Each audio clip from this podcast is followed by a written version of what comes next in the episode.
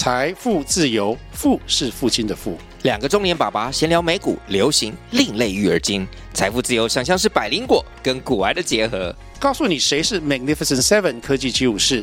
你该买瘦瘦比双巨头吗？从马斯克到泰勒斯，从华尔街到好莱坞，我们都追得上。新的一年听新的 Podcast，让我们一起财富自由，富是父亲的富哦。家好，欢迎大家收听新闻日语。今天这集内容呢，要继续把电话礼仪的这篇文章给结束。那我们就接着来看。電話応対でよく使うクッション言葉，在電話應對時經常使用的緩衝用語。クッション言葉とは、お断りや お願いがつく聞こえないようにクッションとして言い添える言葉です。お互いの顔が見えない電話応対では、クッション言葉の利用は気持ち良いコミュニケーションの実現に欠かせません。缓衝用語是為了不要讓對方聽起來像是拒絕，或者是在做請求的時候，可以當做緩衝添加的用語。在彼此都看不到對方的表情的電話應對時，緩衝用語是可以讓對方心情比較好、不可欠缺的溝通方式。緩衝用語有以下幾個句子，如果大家 有余力的话，可以把它记起来。恐れ入りますが、大変お手数をかけしますが、お忙しいところ申し訳ありませんが、ご面倒をおかけしますが、失礼ですが、差し支えなければ何々をお願いできますでしょうか？おっしゃる通りです。那这些缓衝用語主要的意思大概都是針對會對對方造成困擾，事先跟對方告知，或者是去附和對方，像剛剛最後一句講到的おっしゃる通りです。相手に対して断る場合のクッション言葉，要去拒絕對方的時候可以使用的緩衝用語，會有以下幾句。重ね重ね申し訳ございませんが、あいにくですが、誠に申し訳にくいことですが、ご意向に添えず申し訳ありませんが、大変心苦しいのですが，針對要去拒絕對方的緩衝用語，大部分都是在跟對方表達抱歉的心情。那我們來看下一段。電話のかけ方と基本的な流れ、応対マニュアル。打電話的方式以及基本的流程應對手冊。続いて電話のかけ方と基本的な流れを解説します。必要事項や流れの理解により少しでも電話の緊張を緩和できるでしょう。細かな表現や応対マニュアルも紹介します。接着要來解說電話的撥打方式以及基本的流程，借由理解必要事項以及流程，應該可以稍微緩和一下打電話的緊張情緒。接着要來跟大家介紹一些細微的表現以及應對方式。一、事前準備をする。做事前準備。 電話をかけてから要件をまとめるのは相手の時間を奪われてしまうので避けましょう。相手を煩わせないように、事前に相手の部署名や指名の確認、必要資料の良い要件の整理を済ませておきます。在拨打电话之后，才开始整理找对方的钥匙，会占据对方的时间，所以可以的话就尽量避免吧。为了让对方不要感到烦躁，所以在拨打电话之前，要确认好对方的部门名称以及对方的名字，准备好必要的资料，以及整理一下找对方有什么样的钥匙。また、電話をかける際には、業務時間外や朝の業務開始直後、昼食時、就業時間の直前など、相手にとって都合の悪い時間は避けましょう。どうしても避けるべきタイミングで電話をかける際は、はじめに夜分に恐れ入りますなど状況に合わせて一言添えましょう。另外，在打電話的時候，盡量避開工作時間以外，或者是一大早工作才剛開始之後，中午吃飯的時候，以及要下班前的時候，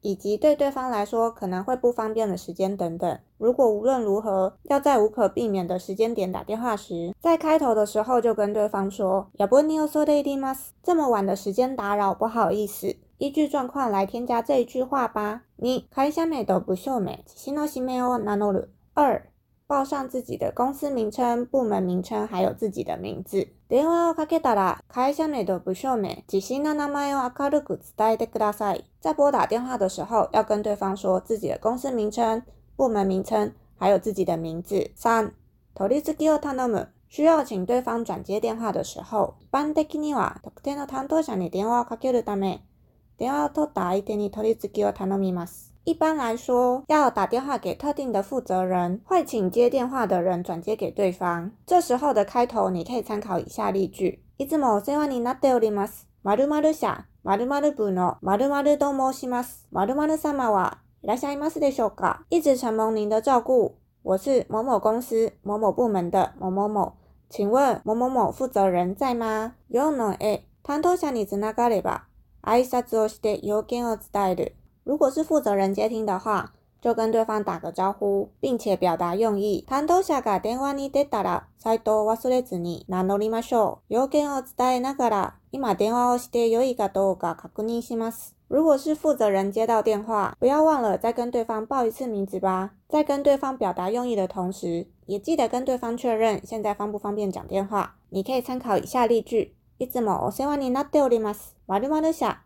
〇〇部の〇〇と申します。ただいま、お時間よろしいでしょうか？或者是、何々の件でお電話させていただきました。〇〇社の〇〇と申します。ただいま、〇〇分ほどお時間よろしいでしょうか？一直承蒙您的照顾，我是某某公司某某部门的某某某。您现在方便讲电话吗？或者是现在大概几分钟的时间您方便吗？用 no be 担当者が不在であれば、再度かけ直す旨を伝える。如果是负责人不在的情况下，就跟对方说会再次来电。相手が不在であれば、こちらからまたお電話させていただきますと伝えて再度連絡をします。ますしかし何度か連絡をしても、相手が不在だったり、先方のスタッフが提案してくれる場合は、折り返しの電話を頼んでも構いません。また、要件によっては、伝言をお願いすると良いでしょう。その際、電話応対してくれた相手の名前を確認しておきます。如果要找的负责人不在，就可以跟对方告知、こちらからまたお電話をさせていただきます。我这边会再次来电，但是如果打了好几次，对方都是不在的情况之下，对方公司的人有提案，请对方回电话也没有关系。另外，看你要找对方是什么事情，也可以请对方留言，在那个时候可以先确认接电话的人叫什么名字，像是你可以参考一下例句：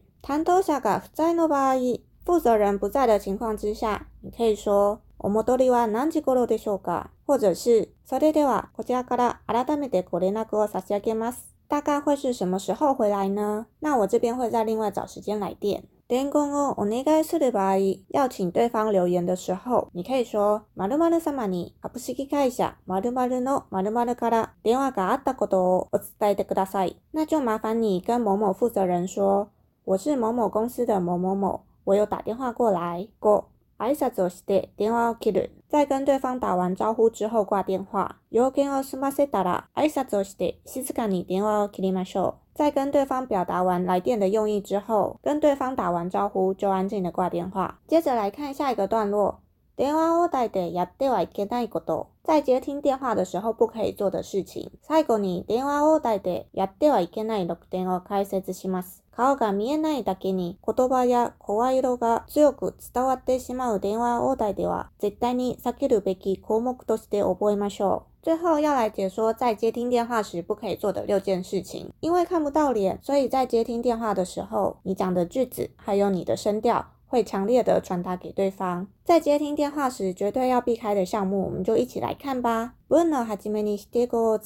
在一开始的时候就使用否定的句子。文章しかしや、ですが、などの否定語で始めると、相手は強く否定されていると感じてしまいます。顔が見えない電話口では、否定の印象が強く伝わってしまうので、相槌の言葉を挟んで返答すると良いでしょう。例えば、さようでございますかと相槌を打つと話を聞いていると感じてくれます。在句子的一开始就讲、しかし或者是ですが的否定语，在看不到脸的电话那一端，会让对方感觉到自己被强烈的否定，所以在回答的时候尽量夹杂一些附和的句子是比较好的。例如像是さようでございますか，像是这种附和的句子，就可以让对方感受到自己有在听对方讲话。 はいはいと答える。回答的时候会讲はいはい。はいはいと2回繰り返し返答すると適当に聞き流している、または馬鹿にしている印象を与えます。必ず返事は1回のはいで行いましょう。如果回答两次はいはい，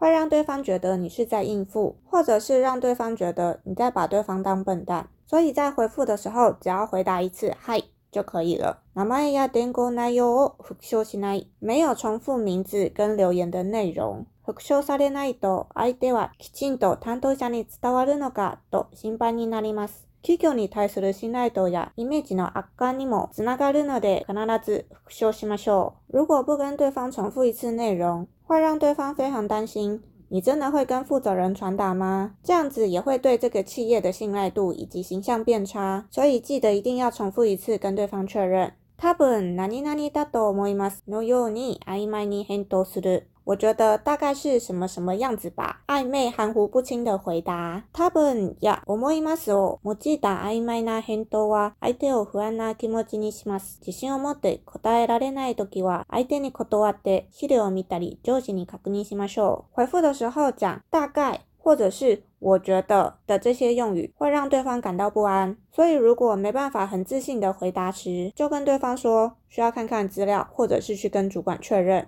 ただいまはしにする。无效的转接电话。 担当者がわからないからと適当な取り次ぎを行ってはいけません。相手に担当者をお調べいたしますので少々お待ちいただけますでしょうかなどと断り、担当者を確認してから適切な取り次ぎをしてください。如果不清楚负责人的情况之下，不可以随便转接电话。这时候你可以跟对方说：“我确认一下负责人，可以請你稍等一下吗？”等确认了负责人之后，再做正确的转接。確認に時間がかかるときは、一旦電話を切って相手にかけ直します。電話を切る前に相手の連絡先と電話に応対できる時間を尋ねておきましょう。如果确认需要花时间的时候，就先把电话挂断，再重新拨打给对方。挂电话之前，记得确认对方的联络方式以及对方可以接电话的时间。語尾を伸ばす。